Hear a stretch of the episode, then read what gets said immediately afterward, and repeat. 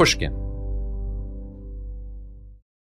Did you know some travel credit cards offer 10 times points on your spending? Don't miss out on big rewards for your next trip. NerdWallet lets you compare smart travel credit cards side by side, curated by an expert team of finance nerds. What could future you do with better travel rewards? A free flight? A room upgrade? Don't wait to make smart financial decisions. Compare and find smarter credit cards, savings accounts, and more today at nerdwallet.com. Reminder, credit is subject to lender approval and terms apply. NerdWallet, finance smarter. The most innovative companies are going further with T-Mobile for Business. The PGA of America is helping lower scores and elevate fan experiences with AI coaching tools and 5G connected cameras. AAA is getting more drivers back on the road fast with location telematics. And the Las Vegas Grand Prix is powering race day operations with 5G connectivity, giving fans an experience at the speed they deserve. This is accelerating innovation with T-Mobile for Business. Take your business further at t-mobile.com/now. This is your moment, your time to shine, your comeback. You're ready for the next step in your career and you want an education employers respect. So you're not just going back to school, you're coming back with Purdue Global. Backed by Purdue University, one of the nation's most respected public universities, Purdue Global is built for people who bring their life experience into the online classroom. Purdue Global, Purdue's online university for working adults. Start your comeback today at purdueglobal.edu. From Pushkin Industries, this is Deep Background, the show where we explore the stories behind the stories in the news. I'm Noah Feldman, and it's voting season. North Carolina was the first state to start mailing out absentee ballots earlier this month. Minnesota will be the first state to open early in person voting this Friday. Is America ready to handle an election in the middle of our national and global pandemic? What are the risks and dangers associated with this election? What should we be worried about? And what are the possible pathways that we could use to resolve conflicts? Here to discuss these very challenging issues with us is Professor Nate Persily of Stanford Law School. In my generation of law professors, Nate is the definitive leading scholar on election law, crises of elections, and how elections work. Everybody listens to him. And Nate says he's losing sleep. Nate, let's dive into the existential dread that keeps our nation's leading election law scholar from sleeping at nights. Describe your worst case scenarios, the ones that are keeping you awake. Well, I think that my role to some extent over the next month is to try to calm people down because there are a lot of uncertainties in the system. And I think those of us who are, are working in this area should try to lessen the anxiety. But since you asked, I am worried that if this is a close election, uh, that comes down to absentee ballots in one or more of the Midwestern states, that we will have a situation of Bush versus Gore on steroids and under conditions where we have much greater partisan polarization now than we did 20 years ago. And it's not clear to me that whoever loses that fight in court or through the kind of constitutional machinery uh, will go away quietly. Let's discuss how the fight would play itself out. I tend to see things through the lens of Bush v. Gore because you know, I was a young lawyer, you know, out there in Palm Beach County trying to make it up as I went along back in the day. And we had no idea if the case would ultimately make it to the Supreme Court. In fact, when we started, we thought this was just going to be a state law set of cases. We started litigating in Palm Beach County local court, you know, Florida State Court, where we won. We thought it would go to the Florida Supreme Court after that, which did, but we didn't fully anticipate that it would go to the U.S. Supreme Court. This time we know, because we have the retrospect of Bush v. Gore, that it could go to the federal courts and therefore to the Supreme Court. Do you see that as a long, slow, drawn out process, the way it was in 2000? Or do you think it would be a more rapid process now that we sort of know that the movie can end with the Supreme Court weighing in?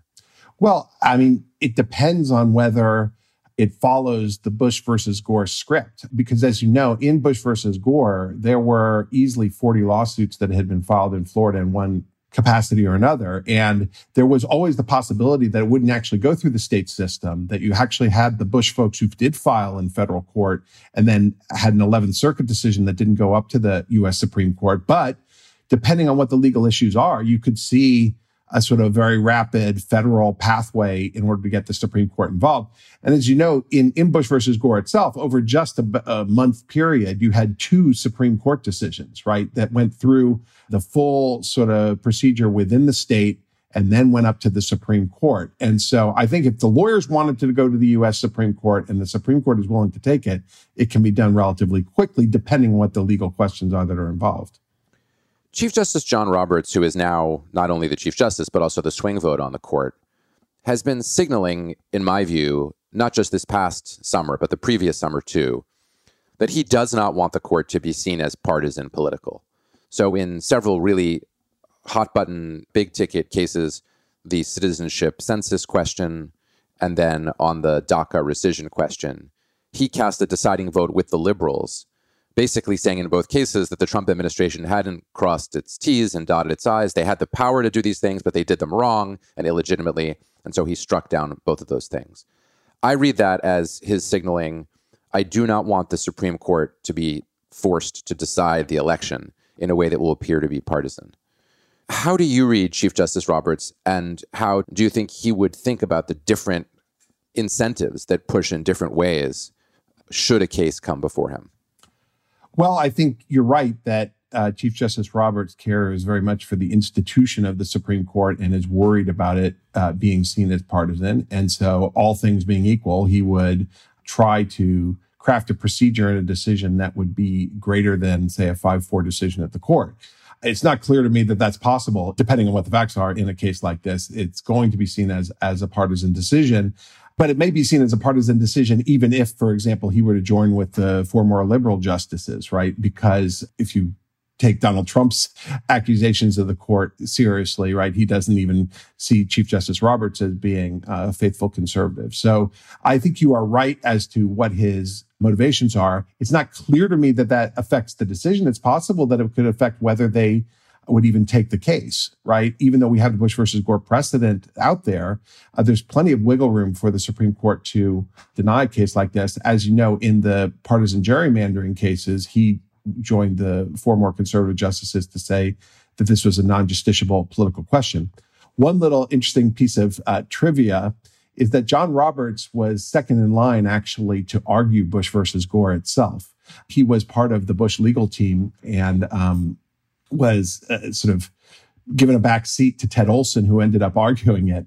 But as some of the folks in the Bush legal team said to me, well, he's he's done okay for himself since then, so it's okay. When I wake up at three in the morning, worried about the scenario, you know, the Trump versus Biden election becomes the case of Trump versus Biden and goes to the Supreme Court.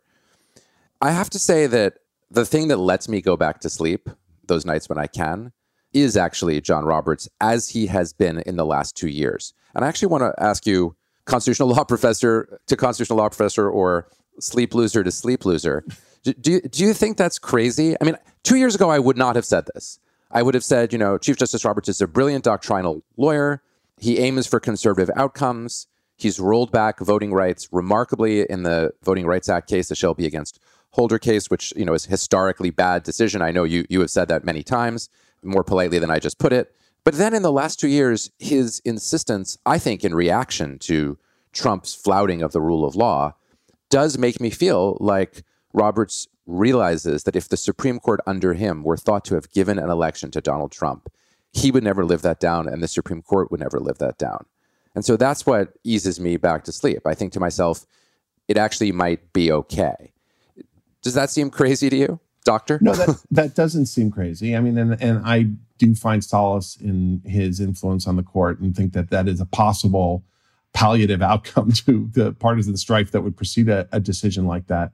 But there are situations under which the Supreme Court does not become the final arbiter of these controversies. That if uh, President Trump, for example, takes advantage of the sort of full constitutional machinery, uh, you could see a pathway which ends up going through the Pennsylvania legislature, for example, into the House of Representatives, and you know Vice President Pence being in a role to try to decide who is uh, going to be the winner of the presidential election. Would you sketch that out in a little bit more detail? You know, the podcast is called Deep Background, so we're allowed to geek out. That's sort of the whole point of it.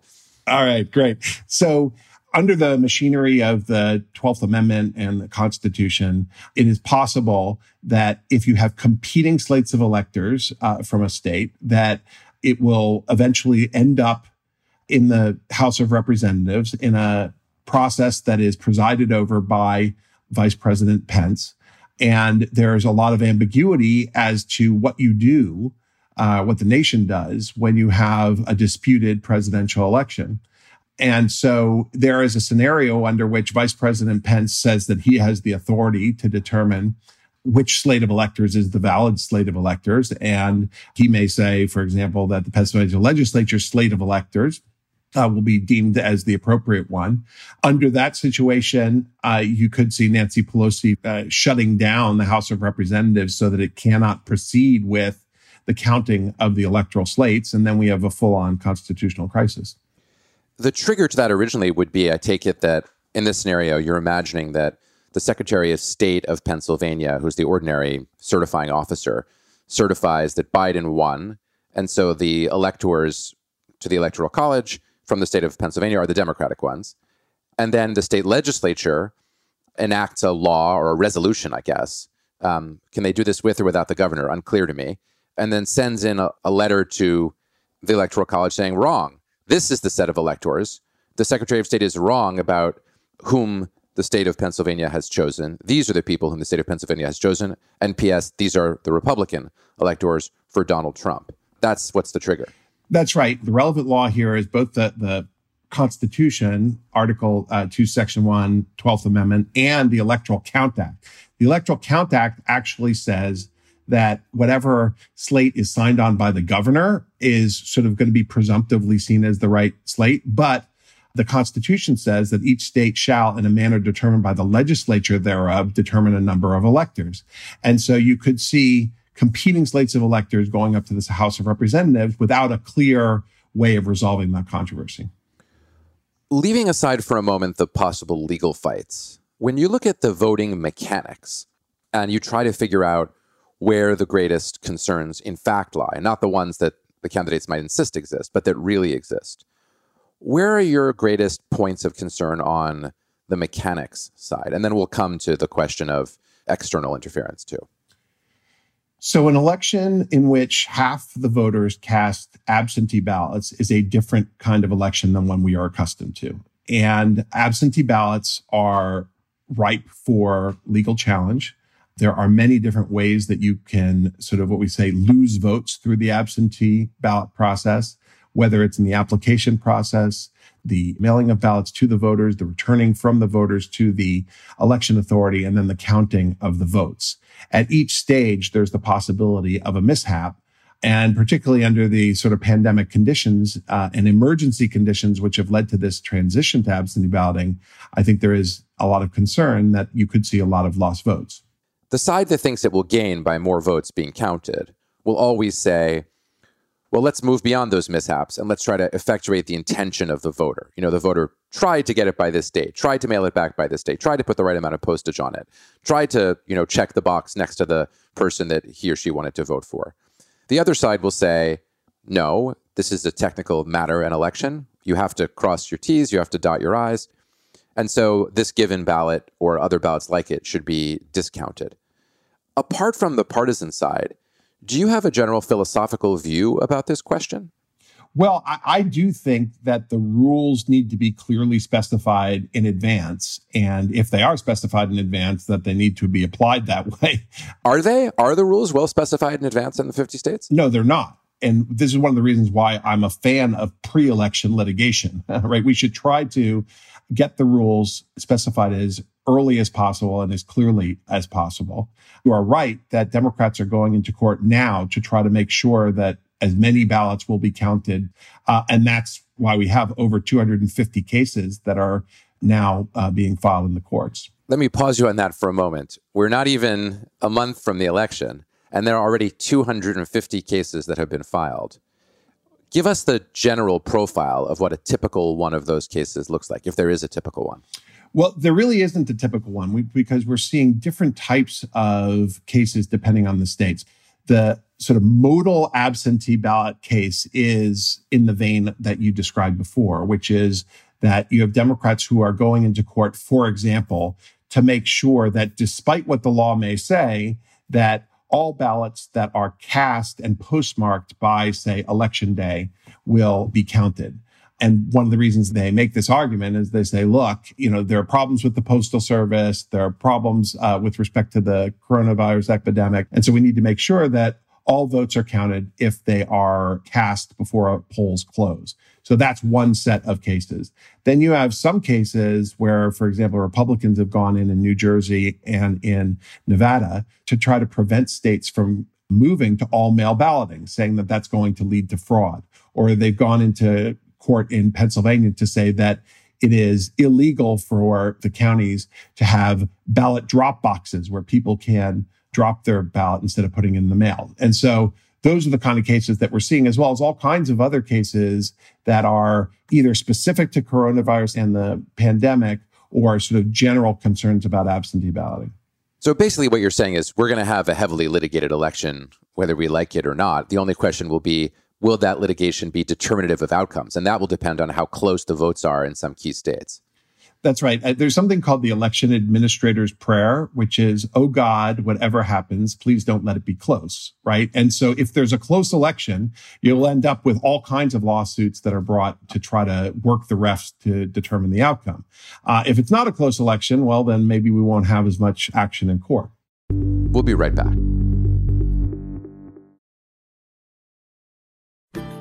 As listeners to this show, you probably consider yourself pretty smart. But how smart is your wallet? When you're looking to upgrade your wallet, it's time to turn to NerdWallet. Their expert team of nerds has the financial smarts to help you find the right financial products for you. Before NerdWallet, you might have paid for vacations with whatever was in your wallet, but you could have been missing out on miles you didn't even know you were leaving on the table. Now you can get a new card with more miles and more upgrades. What could future you do with more travel rewards? A hotel upgrade? Lounge access? Wherever you go next, make it happen with a smarter travel card. Don't wait to make smart financial decisions. Compare and find smarter credit cards, savings accounts, and more today at nerdwallet.com. Nerdwallet. Finance smarter. As with all cards, credit is subject to lender approval and terms apply. The most innovative companies are going further with T Mobile for Business. The PGA of America is helping lower scores and elevate fan experiences with AI coaching tools and 5G connected cameras. AAA is getting more drivers back on the road fast with location telematics. And the Las Vegas Grand Prix is powering race day operations with 5G connectivity, giving fans an experience at the speed they deserve. This is accelerating innovation with T Mobile for Business. Take your business further at tmobile.com slash now. AI might be the most important new computer technology ever. It's storming every industry, and literally billions of dollars are being invested. So buckle up. The problem is that AI needs a lot of speed and processing power. So, how do you compete without costs spiraling out of control? It's time to upgrade to the next generation of the cloud Oracle Cloud Infrastructure, or OCI. OCI is a single platform for your infrastructure, database, application development, and AI needs. OCI has four to eight times the bandwidth of other clouds, offers one consistent price instead of variable regional pricing, and of course, nobody does data better than Oracle. So now you can train your AI models at twice the speed and less than half the cost of other clouds. If you want to do more and spend less like Uber, 8x8, and Databricks Mosaic, take a free test drive of OCI at oracle.com slash strategic. That's oracle.com slash strategic. Oracle.com slash strategic.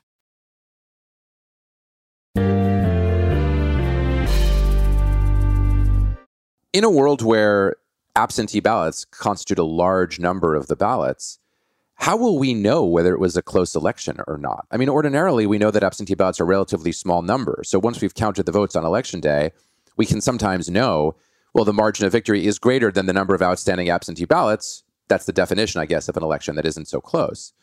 literally, will we know that under these circumstances? Will we know how many absentee ballots are out there? We might know how many were sent out, but we won't know how many are coming back. That's true. I mean, we'll know several things and we'll know them at different times, right? We will know, as you said, the number of absentee ballots that were sent out. We will probably, in most states, we will know whether they were sent out to Democrats or Republicans. So you can sort of forecast what the likely partisan split is in the absentee ballots most of those ballots will be received before election day. So we will have a whole uh, swath of ballots that will be in the hands of the election officials. And so we will know how many ballots need to be processed. We'll know how many ballots are at that time in dispute. But you're right. If, it, if it's a Bush versus Gore situation, then we will not know whether the outstanding absentee ballots will be determinative. And, you know, as in Bush versus Gore, if it's that close, you're talking about like, say, 500 votes, then every aspect of the absentee ballot process would end up being potentially outcome determinative.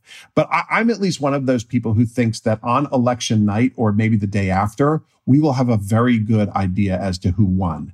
And that's because we will have information from different states that have completed most of their absentee balloting, either because they have rules on absentee balloting, they're more restrictive, or because they were quick, that then will give us an indication as to how uh, Trump and Biden are doing in the remaining states. And so, assuming it isn't a replay from four years ago and that it's not that close, then I think we will have a good idea on election night or the day after as to who won.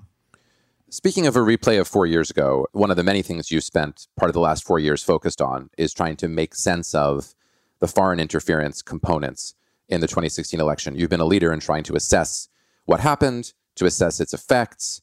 And if I were to summarize your teaching us on this subject, is it's complicated. Um, so I know that it's complicated, but we have a little time here, and I would love to hear from you how you picture the threats from outside interference in this election wherever they may be coming from, and then how seriously you take them. So, my view about what happened four years ago is that the Russian hack and leak operation was determinative of the 2016 election. By that, I mean that the ability of the uh, Russian intelligence services using WikiLeaks, uh, with some assistance from people involved in the campaign, to get Hillary Clinton's emails and to dump them on the public was extremely significant. The social media strategy um, that the Russians pursued, which included the hack and leak strategy, but also involved using Facebook ads, using organic content to polarize and persuade people, that that it's not clear was as effective as, as most people think. We are going to see foreign intervention of the latter type in this election. Uh, we're already seeing it. You've seen Facebook and other platforms take down accounts.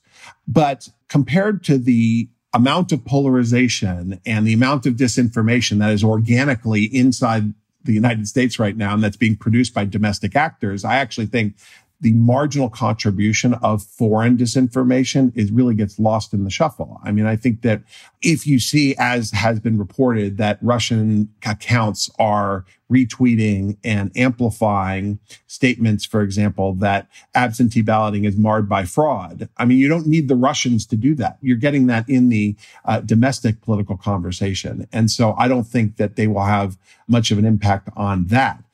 I am much more concerned about the sort of cyber infrastructure and whether particularly the new types of technology that have been bought by jurisdictions and perhaps untested to deal with, say, the rise in absentee balloting, things that are related to, say, the voter registration system, the other uh, issues dealing with, say, election poll books, right? E poll books.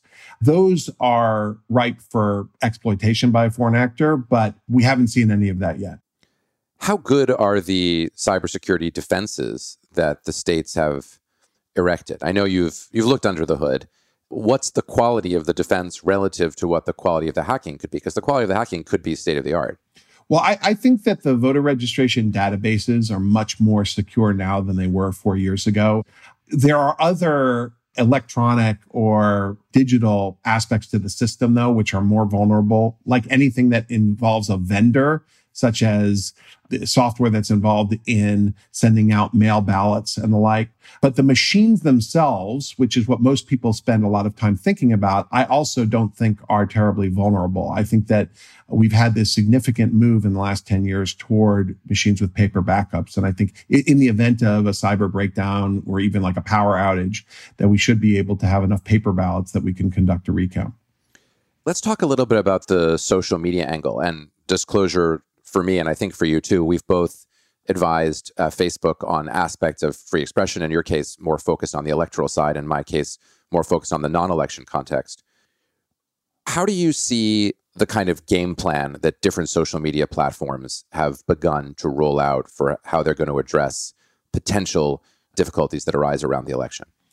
Well, in recent weeks, we've seen more aggressive pronouncements from Facebook and Twitter about what they're going to be doing with this election. Not only do we have the 2016 election and the warning that it has issued to the social media companies, and for that matter, all the pressure that has come since then. But their experience in dealing with coronavirus related disinformation uh, has sort of set some precedents for them as to how they will deal with election disinformation. And so, yes, there, there will be sort of new policies, and we've seen them already being executed to deal with even candidate sponsored disinformation, whether it's coming from President Trump's Twitter account or you know his Facebook account.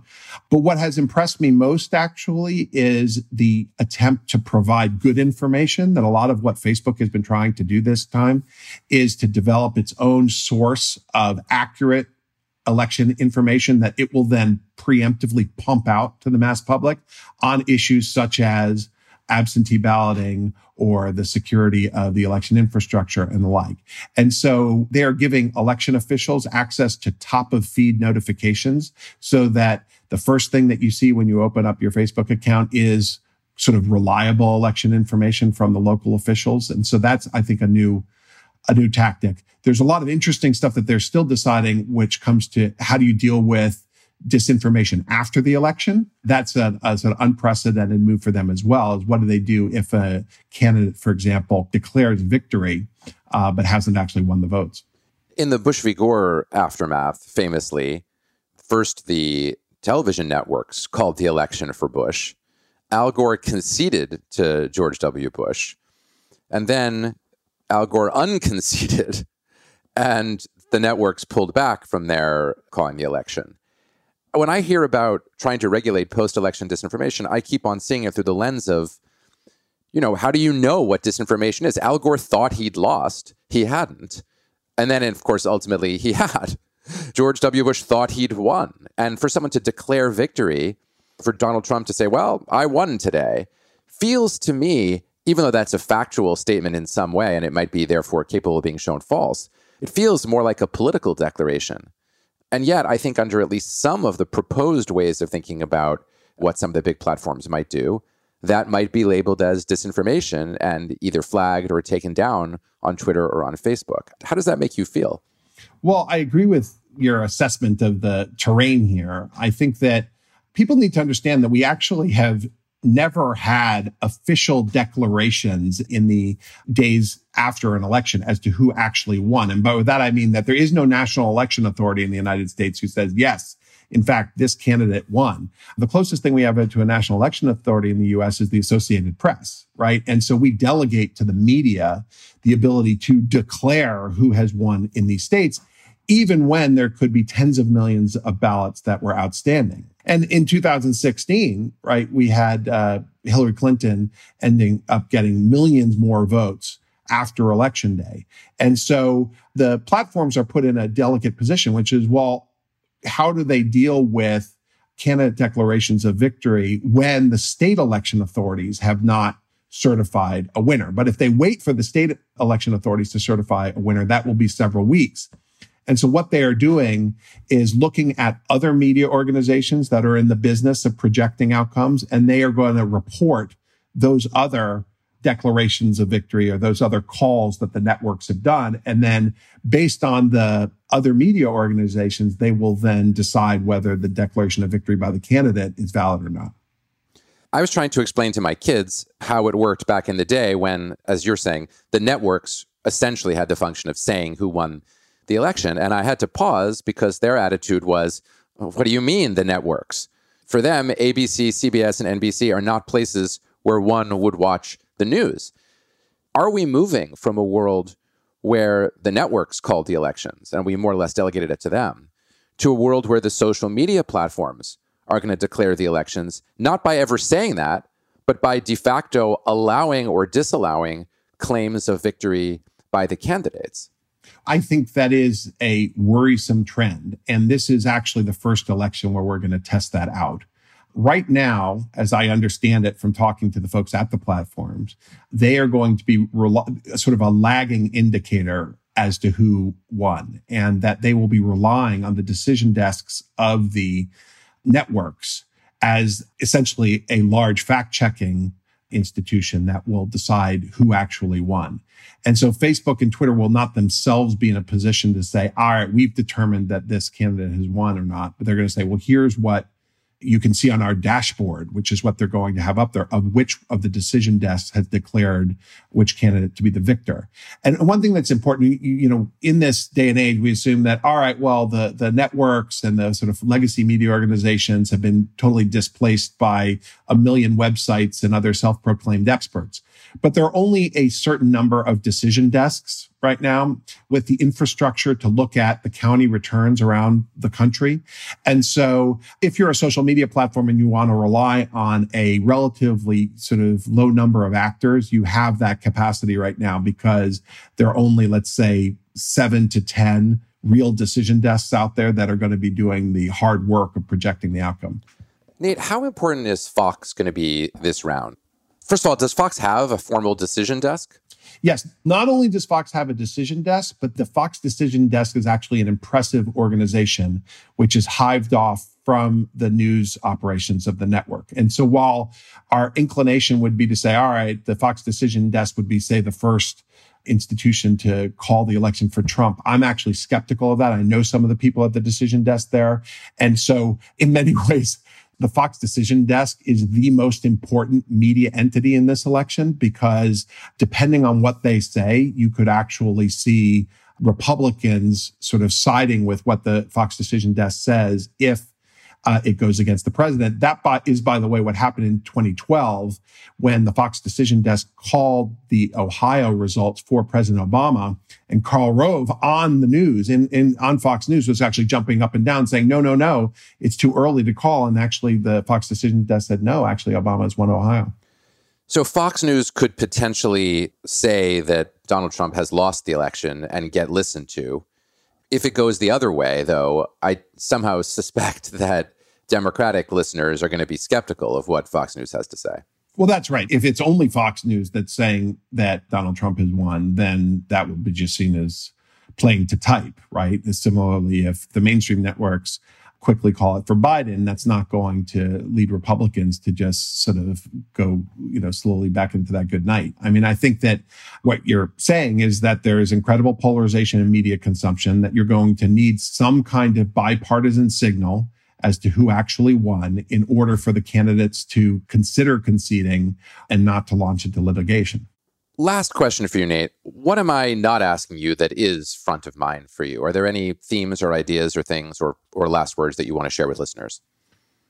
Well, I don't want to end on a dour note or an alarmist note because I do see my role in the next month as trying to calm people's fears. But I do think that there's the possibility for unprecedented activity in this election, particularly as it pertains to violence. And we haven't really thought about what happens if you have violence in polling places, violence in the canvassing boards, if you have unprecedented use of federal authority. And so I think that it's really important that the attorneys general of the different states start putting into place procedures to protect against violence and that voters start understanding that there are going to be protections in place to prevent violence at polling places. Nate, you are a voice of calm and reason, and I'm grateful for that. And I know listeners will be grateful for it too. The reason you're able to be a voice of calm and reason is that you actually go down all of the routes to explore where things could go wrong. So you can't do one without the other. And I'm really grateful to you for doing that here and at other times too. So thanks for coming on the show. And I look forward to speaking to you again soon. Thanks very much for having me.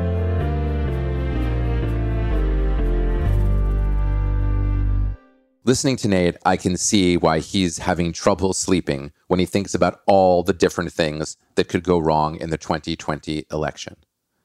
That said, Nate's perspective is to evaluate and analyze each of the different scenarios and to give a rational, logical, calm account of how these things could be resolved. The result is that there's a kind of split screen when you listen to Nate. On one side of the screen, you see problem after problem after problem. 250 legal cases already filed, more cases to be filed after the election, potential interference in the election, potential misinformation around the election, challenges as to who has won the election. All of that is on your left screen. On your right screen are a series of much simpler, more understandable possible pathways that would not lead to deep constitutional crisis or conflict. One is that maybe the election just won't be that close after all. The other is Nate's prediction that more likely than not, within a day or two after this election, we actually will know who's won because the margin will be broad enough. The idea that the Supreme Court is in the hands largely of the swing vote, Chief Justice John Roberts, who thus far has worked very hard to keep the Supreme Court out of partisan political conflicts and has been willing to hold the Trump administration to the rule of law. The fact that we know about attempts of foreign interference that happened in 2016. And so we're able to respond to those in a more sophisticated way now. The fact that social media platforms at least are trying to put plans in place now for how they will deal with misinformation or other challenges to these elections. The job of a scholar who's also a public intellectual like Nate is to assess the problems that we face and to propose concrete solutions for them. Nate wants us to stay calm, not because there aren't serious problems, but because there are ways that they can be addressed. Until the next time I speak to you, be careful, be safe, and be well. Deep Background is brought to you by Pushkin Industries. Our producer is Lydia Jean Kott. Our engineer is Martin Gonzalez, and our showrunner is Sophie McKibben. Theme music by Luis Guerra. Special thanks to the Pushkin Brass, Malcolm Gladwell, Jacob Weisberg, and Mia Lobel. I'm Noah Feldman. You can find me on Twitter at Noah R. Feldman. I also have a new book out called The Arab Winter, A Tragedy. I'd be delighted if you checked it out. I write a column for Bloomberg Opinion, which you can find at bloomberg.com slash Feldman. To discover Bloomberg's original slate of podcasts, go to bloomberg.com slash podcasts. And if you like what you heard today, please write a review or tell a friend. This is Deep Background. If a new house is on your wish list in the next five years, grow your savings faster and experience your dreams with an Ohio Homebuyer Plus account from Kemba Financial Credit Union. A savings account specifically designed to save for a new home where you can earn 7% APY, a $500 matching bonus, and a $1,500 mortgage closing cost credit. Learn more at Kemba.org. Offer expires March 31st, 2025. APY equals annual percentage yield. Restrictions apply. NMLS 292230. Equal housing lender. Federally insured by NCUA. Are you on the hunt for a new home this spring, but don't know where to start? Fisher Homes is your solution. Your new home should reflect you from the front door to the kitchen and even your outdoor space. Start your journey by selecting your ideal home site, like in a cul de sac or that's tree lined, and then choose from a variety of expertly designed floor plans. Bring it all together at our Lifestyle Design Center. Let Fisher Homes be your new home solution this spring and start making memories at FisherHomes.com. I'm late. I'm late for a very important date. Time is running out to score adult theme park tickets at child prices from Undercover Tourist. This summer, make your Walt Disney World vacation more affordable than ever. Escape into a place where magic has the power to transport you into stunning worlds and your favorite stories for less. Buy from Undercover Tourist, an authorized seller, and link to official Walt Disney World apps so you can add on Genie Plus and Lightning Lane upgrades easy. Book your adult theme park tickets at child prices with Undercover Tourist now and save. UndercoverTourist.com. Cars.com.